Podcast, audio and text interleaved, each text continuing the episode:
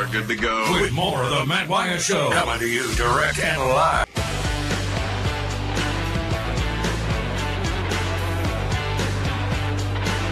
Here we go. Back with you, hour number two, the first show of 2024. Give yourself a round of applause. You have made it to 2024. Doesn't it sound weird? I saw something this morning. It was like, I was like, oh, here's a recent article that came out in 2019, 5 years ago. 2019 was 5 years ago. Feeling old yet. All right, back with you in the Bureau, the Farm Bureau Insurance Studio. Y'all can be a part of the show lots of different ways. Hope you will do that.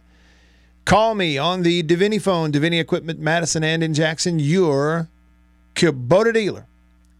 Number to call, 897-1059. 601 number, 897-1059. Repeat after me, 897-1059. Now you got it. Now you got it. Around here, we stay connected to you because of C Spire, the number one network in Mississippi. C Spire, customer inspired. Check them out at cspire.com. Get some New Year's deals, post-holiday deals, and so on and so forth. All right. You can also text me on the Country Pleasing text line. Number to text, same as always, 885-3776. Blind Squirrel Sports over on the Murray West Live thread. He's on YouTube, and he says... talking about Florida State. He said those guys not being 100% didn't help, but Georgia didn't handle their business. They missed a field goal after a false start. Talking about Alabama, moved the kick back to 50 yards. They fumbled inside the 10, et cetera, all that kind of stuff. Said Bama played better, deserved to win the SEC championship game. They did, and therefore they got in and had a chance and get it to overtime. You know, you be honest. Major difference in the game was quarterback, right? And look, Michigan physically was able to go toe-to-toe with Alabama. Not many teams, not many programs can say that. And when physically you can step in there and bam, toe-to-toe with Alabama. So the physical battle, and sometimes you win in your fair share of that. Well, then when there's a major difference at quarterback, and that's not a the other guy's good. Kid at Michigan's just good, man. It's not necessarily a shot at Milroe. He's young. He is young. We're paying him, and we don't like to talk about him being young now. And I get it. And they're five stars. They're supposed to be ready. I get all that kind of stuff. But look, he's young, and he's still got a lot of development to go through. He's a phenomenal athlete. But you could tell in that game, like Michigan identified some things on film that they could really cause trouble for them and for him. And one is drop back situations. We are going after him. There will be no, oh, we're scared to play man-to-man because he'll throw it down the field. Michigan was like, we got great corners. We love the matchup in man-to-man, one-on-one down the field. Therefore, we're coming after you. And boy, did they ever more cause some problems and some adjustments. Alabama had to just straight up like, totally adjust their game plan in the first quarter of the ball game offensively. And to their credit, they found some stuff they could do and had a chance to win the game. Michigan made the plays, though. But a question that I posed earlier, knowing what we know now, somebody commented on X. Still hard, still getting used to it, but I'm getting there. That, what did they say here? The Peach Bowl had the second largest attendance. It was the only one behind the Rose Bowl. It outdrew the Cotton and the playoff Sugar Bowl. Not surprised by that. Not surprised by it. I guess, you know, obviously like a super invested, excited fan base like Ole Miss because of what they're going through. And Penn State, you know, a really big fan base. But a lot of these others, for the most part, are not attended very well. No wonder some of the TV ratings are good because we're all at home. We're not there, right? But you could, I was genuinely, from the day they announced the matchup, looking forward to watching Alabama and Michigan play. something to play for. It's a playoff game, riding on it, those two teams, lots of interest. You know, Texas and Washington up there, but not quite the same way. But it will be there. The TV viewership for Michigan, Alabama will be actually much bigger than it will be for the national title game. Watch and see. But the deal was, you know, we just went through a bowl season where even fans who we love, those of us who, a lot of us who love college football, even we couldn't bring ourselves to spend our valuable time watching these ancillary bowls, these what we have grown to view as sort of like consolation games, teams that have their starting quarterbacks and starting receivers and starting running backs and DBs all opting out. We're playing freshmen who've been riding the bench all year long. Sure, it's nice for those fan bases. You get to see a player they care about. I don't want to watch that. I got better things to do. And that's the approach kind of everybody took. It's like we got to a point where we go, if hundreds and hundreds of players themselves, the guys in the uniforms, are sending a loud, clear message of saying, this doesn't mean enough for me to play in it. There's no reason for me to play in this game. And certainly, no, not all the players did that, but a lot of them did. And if they're that way about it, then what about me? Why am I going to watch it? I don't care about that. So that's the point it's been driven to. And it's a combination of really two main factors, three factors, but really two main ones. One, you have a 4-team playoff. We've had it for 10 years. I know it's on the way out. We're moving to 12. That's great. But you just 4-team playoff, right? And it's like, those are the games that matter. And the transfer portal, the wide open transfer portal. There's nothing to hold anybody back. And the incentive to transfer also, which is NIL. Right? So all of those factors combined drove us kind of where we are. And what I did is we were having a conversation with my mom about this one day over the Christmas break. And this stuff just started coming out of my mouth. I said, you know, it's like Mike Leach said 10 years ago, if you're going to have a playoff, have one. Either have a real sure enough playoff, or just don't have one and stick with what you've got. See, before people go right now, hey, well, back then, players all looked forward to playing in a bowl game. Yeah, okay, you didn't have NIL and transfer portal like you do now. Then, sure. But it's like in 1998, we could be state going to the Cotton Bowl and know, if we win it, they're not going to crown us a national champion. But we were no different than anybody else. Everybody else in the country is just going to the bowl they're sending them to. It's just what you did. You didn't have a playoff. Everybody understood it. And what you did is you went and played in your bowl game when it was over. And they gave you all kinds of gifts and per diem money, and you played on national TV, right? You didn't have one.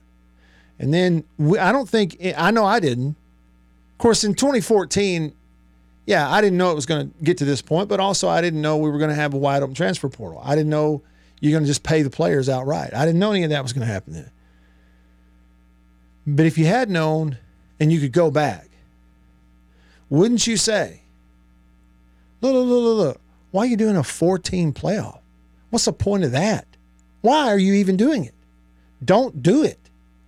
Either have a sure enough robust playoff or don't have one. Let me give you some numbers. And I don't even know I guess we could look it up. Okay. Do you know the answer to this? How many teams are in Division I men's basketball? How many teams compete in Division I? I think so. It says it's a little more than 350. Okay, 351. Right? 351 teams play Division I basketball. 351. All right. So, 68 of those are going to get in the tournament. So what's that percentage? You mathematicians out there. What's that percentage? All right, hang on. That's going to be, what, 20%? Right at 20%? Let's see. Yeah, right at 20%. So right at 20% of the teams in college basketball make the postseason. College baseball, right at all those teams, you get 64 teams in a tournament. So let's just say it's somewhere between 120 and 125 FBS Division I football teams. What's 20% of that?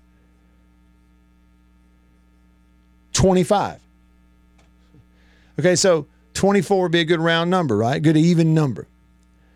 So if you did a percentage, the same percentage of basketball teams that play getting in the postseason, same percentage of baseball teams that play getting in the postseason, the same percentage of football teams getting in the postseason would be 24, at least 24. You could, if you had a 24 team, double what they're going to next year. You see my point? My point is this. Like I said earlier, looking back on it now, when they went to this 4-team deal, maybe they didn't know that they were going to get challenged and not be able to enforce transfer rules. Maybe they didn't know that states were going to pass laws and now it's just outright pay for play for everybody. We call it NIL. It's pay for play. It's what it is. Not my words anymore. They're Nick Saban's words. He said it word for word. It's not really NIL. It's pay for play. He said it, not me. Don't get mad at me. So, maybe we didn't know. But looking back on it, why even call it a playoff? It's not a playoff. There was one individual in all of college football leadership as much as 10 years ago with, one, the intelligence, and two, the guts to just come right out and say it when everybody else, hey, we're going to have a playoff. It'll be fun. It's cool. It's different. When everybody else was saying, he was saying, that's not a playoff. If you're going to have a playoff, have one. If not, don't. But, like, going to a 4-team playoff and calling it a playoff is like walking down on the pier, dipping your toe in the water, and then coming back and telling everybody you went swimming. You didn't go swimming. That ain't swimming. Okay? The one guy who spelled it out clear as crystal 10 years ago was the late, great Mike Leach. 3 minutes of wisdom long before anybody else would say it. Here it is. I think 64 teams, but I think the minimum is 16. If you had 16 teams, then I think we could settle a whole lot of these issues.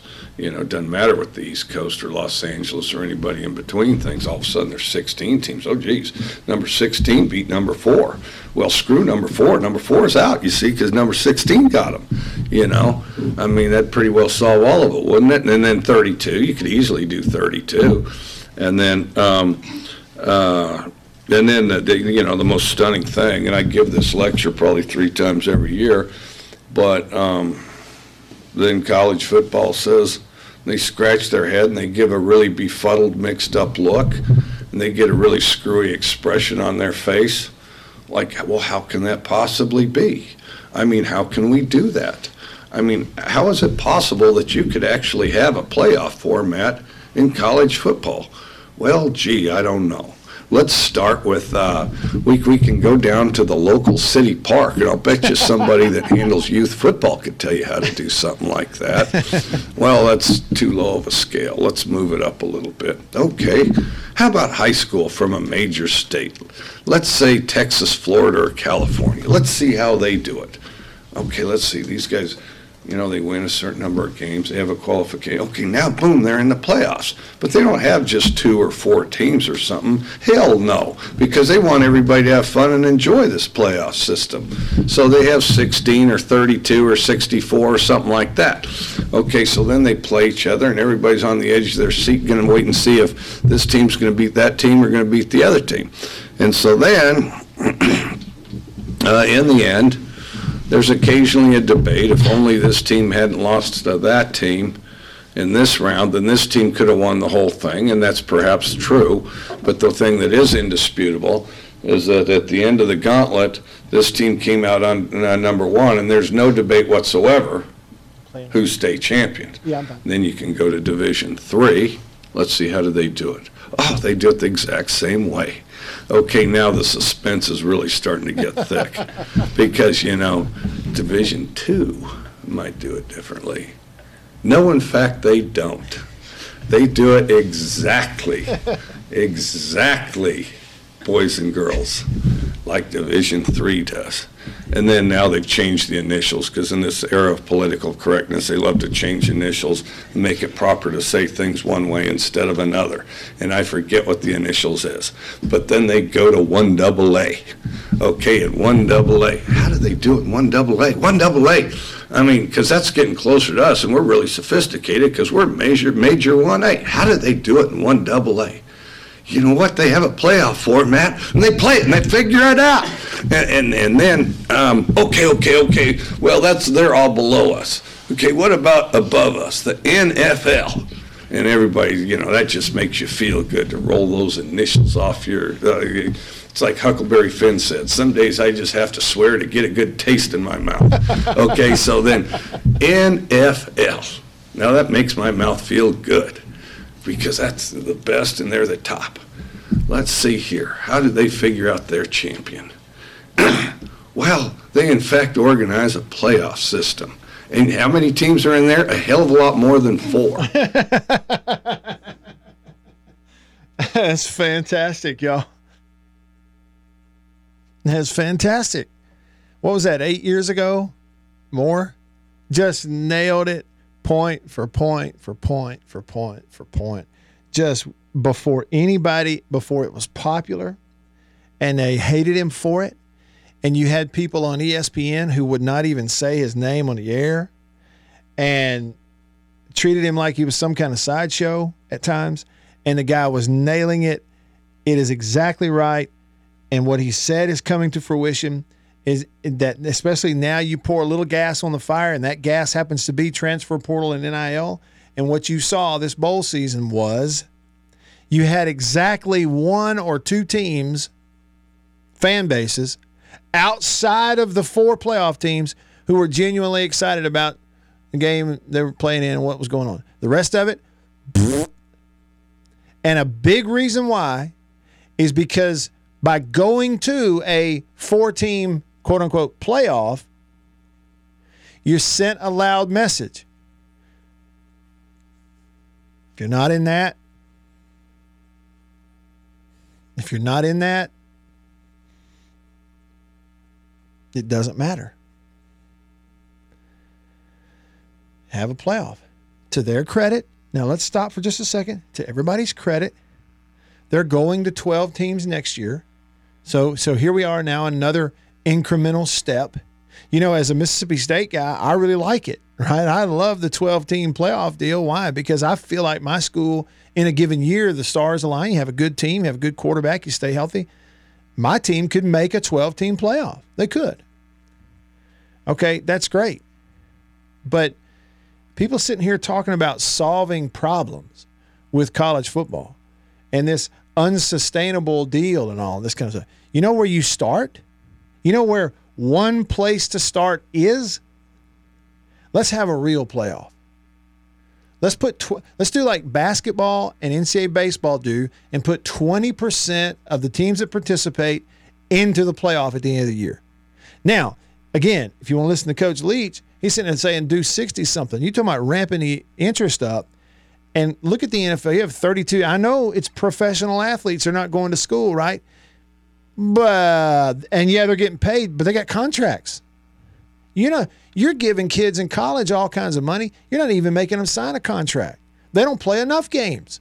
If that's going to be the scenario, you got 32 teams and half of them go to the playoffs. And nothing is more popular than the NFL. And nothing sells more tickets consistently than the NFL.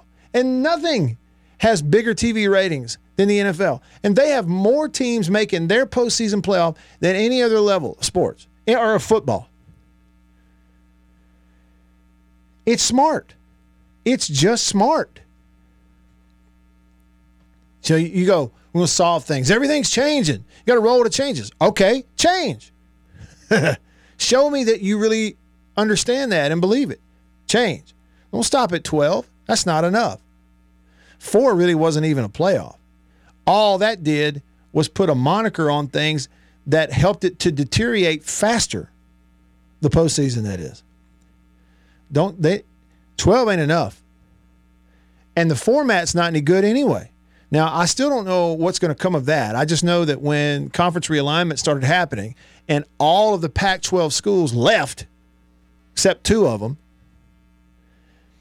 all of a sudden it makes no sense whatsoever to stick with the previous agreed-to format for this expanded 12-team playoff, and that is the Pac-12 champion gets in.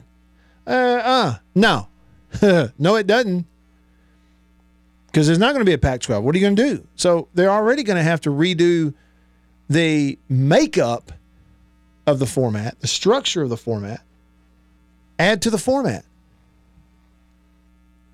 The 2 simplest fixes that would start things towards actually maybe being able to then be corralled and structured and everybody go, this makes sense. The first 2 things they ought to do it tomorrow. Redo that. Don't do 12. Do double it. Do a 24-team playoff. Every how many games in sight you got to have, you're paying them all anyway. They're not going to school. And then give the non-FBS, so we're talking Sunbelt, Conference USA, the group of 5, give them their own playoff and own trophy to chase. Don't tell South Alabama that they're chasing the same trophy as Alabama. That's dumb. Always has been. Do those 2 things, and it's 2 steps immediately in the right direction. And it could be done. Trust me. All right, your text coming up. Stick around. Here we go. Hey, whether it's about winning the game or even losing the game. You're going to hear about them all and get to talk about it with Matt Wyatt right here, right now.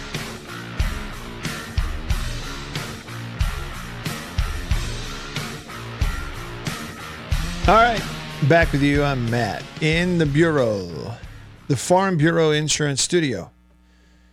Steve commented earlier on Facebook. He said, Matt, where did you get that shirt that you're wearing? It's actually a hoodie. It's like one of those light materials. Got a hoodie. Got a hood. The Mississippi State baseball logo on the front. I got it at the Mississippi State University golf course. Tim and Adam and the folks out there. It's just at Hail State GC on social media, at Hail State GC. Look them up. You can get one like this. And they have all kinds of stuff. They got state script. They got interlocking baseball logo stuff. And all the golf stuff out there at the golf course, it fits right. You know, so that golfers aren't walking around and, you know, it's just a group of people that generally, like, they're going to buy stuff that fits right and is functional. And so they have good stuff out there. Thanks for asking. Blind Squirrel Sports said, speaking of the portal, I'm concerned that attrition in the secondary could be an issue for Georgia in 2024. Dogs lose 3 starters to the NFL and 2 highly recruited athletes in redshirt freshman Julian Humphrey and CJ Allen. Yeah, and, you know, I know Georgia missed out on the playoff this year, but, you know, given their recent run and the way that they've accumulated talent, here's the fact, okay? From a perception standpoint, you're not going to find anybody out there that's going to really feel sorry for Georgia regarding their talent level or accumulation of it or how they can go out and replenish what they lose, okay? So you're not going to find anybody that feels sorry for Georgia.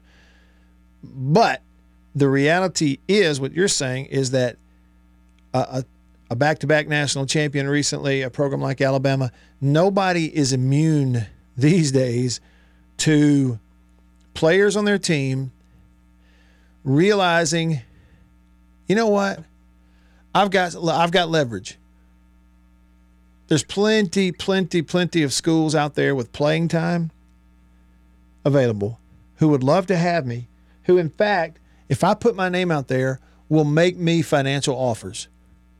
And I want a car, and I want some money, And I want to cash that in because there's no, I could blow up my knee next year and not make the NFL. So I'm out.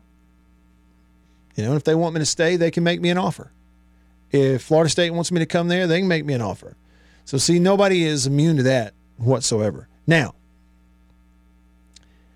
I will say this, too. I caught it on X, formerly Twitter, after that game where Georgia just ran Florida State out. I mean, it was, what was it, 63-3 was the final score. I didn't watch a single play of it. That's a good thing because I never would be able to get that time back. But see the final score. And then I saw afterwards where Kirby Smart said, well, you know, here's an example. And this didn't basically, you know, I'm paraphrasing, but basically like this is bad. Leaders of college football need to take a look at something like this and realize, you know, we got to do something. You know, something's got to be done. And, you know, I think Kirby Smart deserves credit for saying that and acknowledging it publicly after a game like that. It's real easy, you know, as a competitor to never not have 1 ounce of sympathy for your opponent, and no matter who they played or who they had out, beat them as bad as you can beat them, and afterwards celebrate it like you just beat, you know, the Dolphins. As a competitor, there's a tendency to do that, right? Like step on their neck. I get it. And so there's a certain amount of credit that I think Kirby Smart gets and should get for sitting there post-game, recognizing, getting the overall, and going, okay, you know, this was not good, and this is what you get. But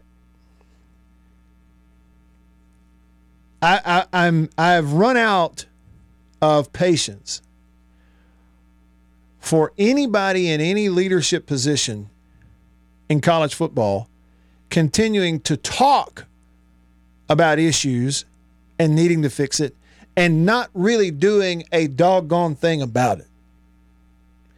And unfortunately, that also has to include a guy like Kirby Smart.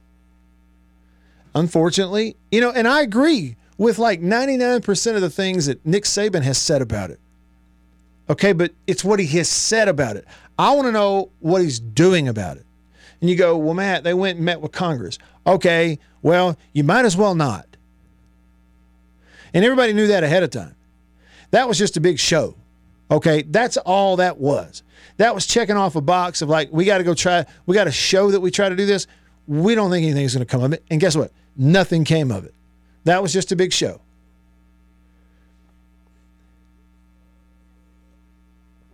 So what are you actually trying to do? Same thing for conference commissioners, all this kind of stuff. See, because the cynical side of me, which I can be not pessimistic, but I can be cynical about motives and stuff with the best of them. I get it. To a fault. Y'all call me out when I need it. Really. Call me out. But I can be cynical with the best of them because there's part of me that looks at it and goes, you know what? I don't want to hear one more multimillionaire coach, multimillionaire commissioner preach into a microphone about how we need to get their heads together and make some changes. I'm sick of all the talk. You know what? Do something. Even if putting a structure around it that makes sense, you know, drawing some borders and get it to a point where maybe they're professionals. Maybe players get contracts and they already have agents. You know, they get contracts to get paid. I know that puts a big old dent in what you're able to do at the college level from a Title IX perspective. Well, okay, maybe then that gets Congress's attention, but cross that bridge when you get there. Do what you have to do, okay? And when you, the first one of these coaches or ADs or conference commissioners who come up with a solution that is actually a solution that at the same time may put a dent in the money that they make, then you'll have my attention. Then I might wake up. But until then, I've had just about enough of people like Kirby Smart, I have respect for him, talking about it. I heard enough talk. And one more. To his credit, you know, Lane Kiffin, you go back to SEC Media Days in the summer, man, he nailed it in talking about the environment, the lack of structure, the situation that you have and no rules to play by at this major college level right now as it relates to the transfer portal and to NIL and all that kind of stuff. He nailed it. He was the one guy who did it. Earned my respect for doing it because he just went. He was on like the last day of media days, and after 3 days of blah, blah, blah from everybody else, he goes up there and says, you know what? Here's what y'all really want to know, and I'm going to tell you like it is. And just laid it out, just exactly what is reality in the whole situation. And guess what? Guess who criticized him? The TV people. Imagine that. Feinbaum and those eggheads, they criticized him for telling the point-blank truth. And what the way they criticized him was they said, well, he's a hypocrite because he uses the transfer portal, and they give out NIL money at Ole Miss. Therefore, he's a hypocrite. No, he wasn't. That wasn't even what he said. He basically said, if this is what y'all want to do, we're going to do what we have to do. But to think that this is the right thing to do or the right path to go and sustainable is wrong. It's not. Like, what else choice does he have? He came right out and said it. He even said, Lane Kiffin even said that he has told his players at this time, you will never have it better financially than you do right now. You will never have more money with less leverage than you have right now. You'll never have with more leverage than you have right now. You'll never have more money with more leverage than you have right now, ever in your life as a professional, ever before. And they may even change it next year. And so that's where it is. He even came right out and said that. And these eggheads on TV still criticized him for it. Okay, and so what has he done? So what Lane Kiffin has done is gone, okay, I see this for what it is, but I'm not going to be held back by it if this is what y'all are going to do. You're going to open these doors? Okay, watch me. To his credit. So you don't like it, do something about it. So what I'm saying is, everybody talks about New Year's resolutions, right? So here's a New Year's resolution for me. Any coach, administrator, AD, school president, conference commissioner who is actually trying to do something about the mess of college sports, I will praise them. Even if I disagree with the method or even if I don't understand it, I'll praise them for trying to do something. Anybody else who continues to get on a microphone and talk about it, yet they're in a position of leadership, I'm going to criticize that. Sick of the talk. Y'all do too much talking. All of them are starting to become a little bit too much like politicians. Yep, yep, yep, yep, yep, yep, yep. Deposit my check on Friday. So we'll find out where people stand on this stuff really as we go throughout 2024. Well, I kind of lied to you a minute ago. I said I was coming to the text messages. So we'll do that next, I promise. Paul and Scott and Brian and Kenny and Jason and Anthony and Brad and Grumpy and all y'all coming to your text on the Country Pleasing text line. Stick around.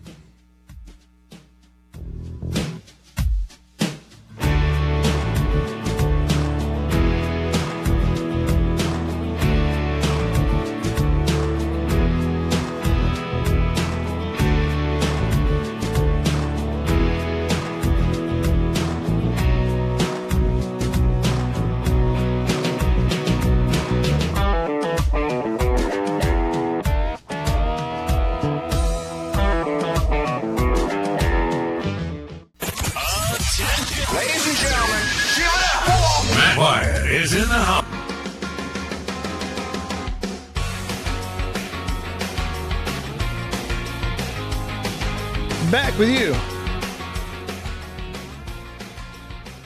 I'm Matt in the Bureau. Did y'all see where Grambling's women's basketball team beat a team from the College of Biblical Studies by a final score of 159-18? I mean, 8 players in double figures.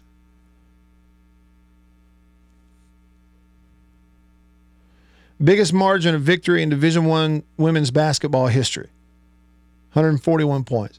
By the way, Grambling is just 6-5. They jumped out to a 34-point lead, 34-0. They didn't allow the opponent's first points until the 2:14 mark of the first quarter. At halftime, they led 82-10. Grambling versus the College of Biblical Studies. I mean, why are we even playing there? Why are we even playing that game? All right. Text on the Country Pleasing text line, Country Pleasing Sausage on grocery store shelves all around the Southeast. It is the best. Walk in there and say, Country Pleasing, please. Unnamed texter says, why are the NIL agreements allowing players not to play in bowl games if they are getting paid to play? You know why? Because it's my understanding you can't legally have a contract in that situation. Shoot, man, I don't know. It's a fine question, though, isn't it? Fine question. Scott texts the show, and he says, NIL money should stipulate so much per game and then the bigger chunk at the end of the year for bowl game and playoffs. That way they may not opt out. Yep. It would make sense, right? Matt texts the show and he says, we should have a 2014 playoff in a Power 5 and 2014 playoff in a Group of 5. It would be awesome. Man, it would be awesome. And even, you know, the Group of 5 playoffs would draw big TV ratings. I don't know why they won't go to it. I don't know. It doesn't make a whole lot of sense because the other stuff does make sense.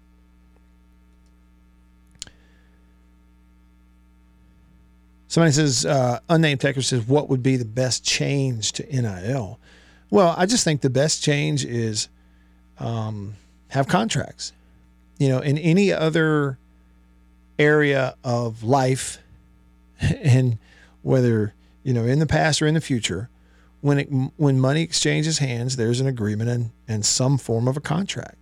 And there are protections on both sides. And I've told you this before. I've gone on those long rants where inevitably some mushy-headed media talking head on ESPN goes, yeah, well, the coaches can leave whenever they want. And we don't, yeah. Coaches have contracts. You dummy. Coaches have contracts. And if they leave before the contract's up, they owe a buyout to the school. And if the school fires him before the contract's up, the school owes him a buyout. And, you know, but I mean, it's just the way it is, right? It's protections on those kinds. Just like somebody talking a while ago, like if you're a fan of a school and you're donating your money to the collective for the purpose of NIL, then the collective ought to at least be able to ensure that those players will play in a bowl game, right? Like, I mean, it's a weird thing. Brian says, didn't each player get some kind of goodie bag from the bowl sponsors back when you played? We did. You know, in various bowls, you have gift packages and things. It was pretty cool. It was pretty neat. The first one, it was my junior year. We went to the Cotton Bowl, and we got to our hotel, and you go in your room, and it's like, you know, you have your bed in the hotel room, and it's just covered in stuff. Just stuff everywhere. Clothes, shoes, hats, gift cards, you know, this knickknack, that knickknack, you know, all kinds of stuff. And like that year we dug down, this is back in 1998. Now you dig through all this pile of gear that they've given you on the bed and free stuff. And then there's a big box in there and every player had gotten a PlayStation. It was pretty neat. Kenny Don't Call Me Ken texts the show and he said, it's hard to believe in this day and age Coach Leach was able to slip through and express his thoughts. Love it. Yeah, they didn't like him for it at times too, but he expressed his thoughts. You heard that, right? And I mean, he just nailed it. Division II, Division III, NCAA basketball, NCAA baseball, the NFL, the NBA, Major League Baseball, NAIA, high school football, Little League football, Pee Wee. They all have a big, robust, comprehensive playoff for a huge percentage of their teams in a postseason. So don't talk like, and they go, oh, well, football, you have to play more games. Well, all right, again, number one, you're paying them now So, in my opinion, you're not playing enough games. All right. Number two, oh, well, there, you know, exams, school. Yeah, really? Because your favorite NCAA basketball team begins playing games in November, the first week of November, and they don't finish till March. And they play 2 games a week and sometimes on holidays. State played a grand total of, we added it up, what was it, 34 games last year. This is basketball. Road trip Wednesday, home game Sunday. I mean, you know, no more excuses. Jason in Flagstaff says, I think it's all a conspiracy since the BCS to protect a handful of big brands. What teams are capable of going unbeaten all year? And would they want to play Team X, who was suddenly won 8 or 9 in a row, by double digits? Arizona this year, Ole Miss, for example, in the playoff? No, he says. Thanks for your text, Jason. Always good to hear from you. Happy New Year to you all the way out in Flagstaff, Arizona. Anthony from Tupelo says, I really feel like before this is over, there will be 4 20-team divisions with a head commissioner, 16-team playoff, then another lower 4 10-team divisions with their own playoff. Yeah, there should be. See, and that's the thing about it, Anthony. When I said, go ahead and make the decision now, break it off, give the group of 5 their own playoff, their own trophy that they chase for their own level of college football. It makes sense. It'd be great for TV. It'd be great for the players, the schools, the fan bases, all that kind of stuff. Give it to them, right? Well, we're going to have that eventually anyway. Because as we keep tracking, you're exactly right. What's going to happen? You're going to have a power group break-off. You're going to get that anyway. Go ahead and do it now. It just shows you how, like, I don't know, how hesitant and... So what's the opposite of courage? I don't want to say cowardice because that doesn't seem like the right word. But just how hesitant they are to do these things that make a whole lot of sense right now, honestly. All right. It is January the 3rd. First show for us of 2024. On this day in 1979, the 100th episode of this show aired on television. Well, we're moving on now. To the side, to a deluxe apartment in the sky. The Jeffersons, 100th episode on this day back in 1979, an all-time theme song. Might be the thing you remember the most. Sing along, everybody. You know it. Fish don't fry in the kitchen. Beans don't burn on the grill. Come on. Took a whole lot of trying just to get up. That was a great show, for sure, and I like it at state baseball games at the Dude when the other team walks, the bases loaded, or walk, you know, move them up. They play that, moving on up. Also on this day back in 1951, long time ago, NBC television debuted a longtime radio show to a, you know, converted to a TV show. It debuted called Dragnet, an all-time open, by the way. If you never heard the Dragnet open. The story you are about to see is true. The names have been changed to protect the innocent. Yeah, maybe they need to use that on the news tonight when they talk about those documents that are being released or whatever it is. And then here's another one, more recent, real quick. On this day in 1993, the first episode of Star Trek Deep Space Nine aired. And it's a... then again, that was 93. And I don't think I've ever... I'm aware of it. I don't think I ever watched it, though. Anyway, for you Star Trekkers out there, there you go. Yeah, so unnamed texter said Jefferson's my favorite all time. Still watches that show. PT for MSU. Yeah, just the facts, ma'am. That's it.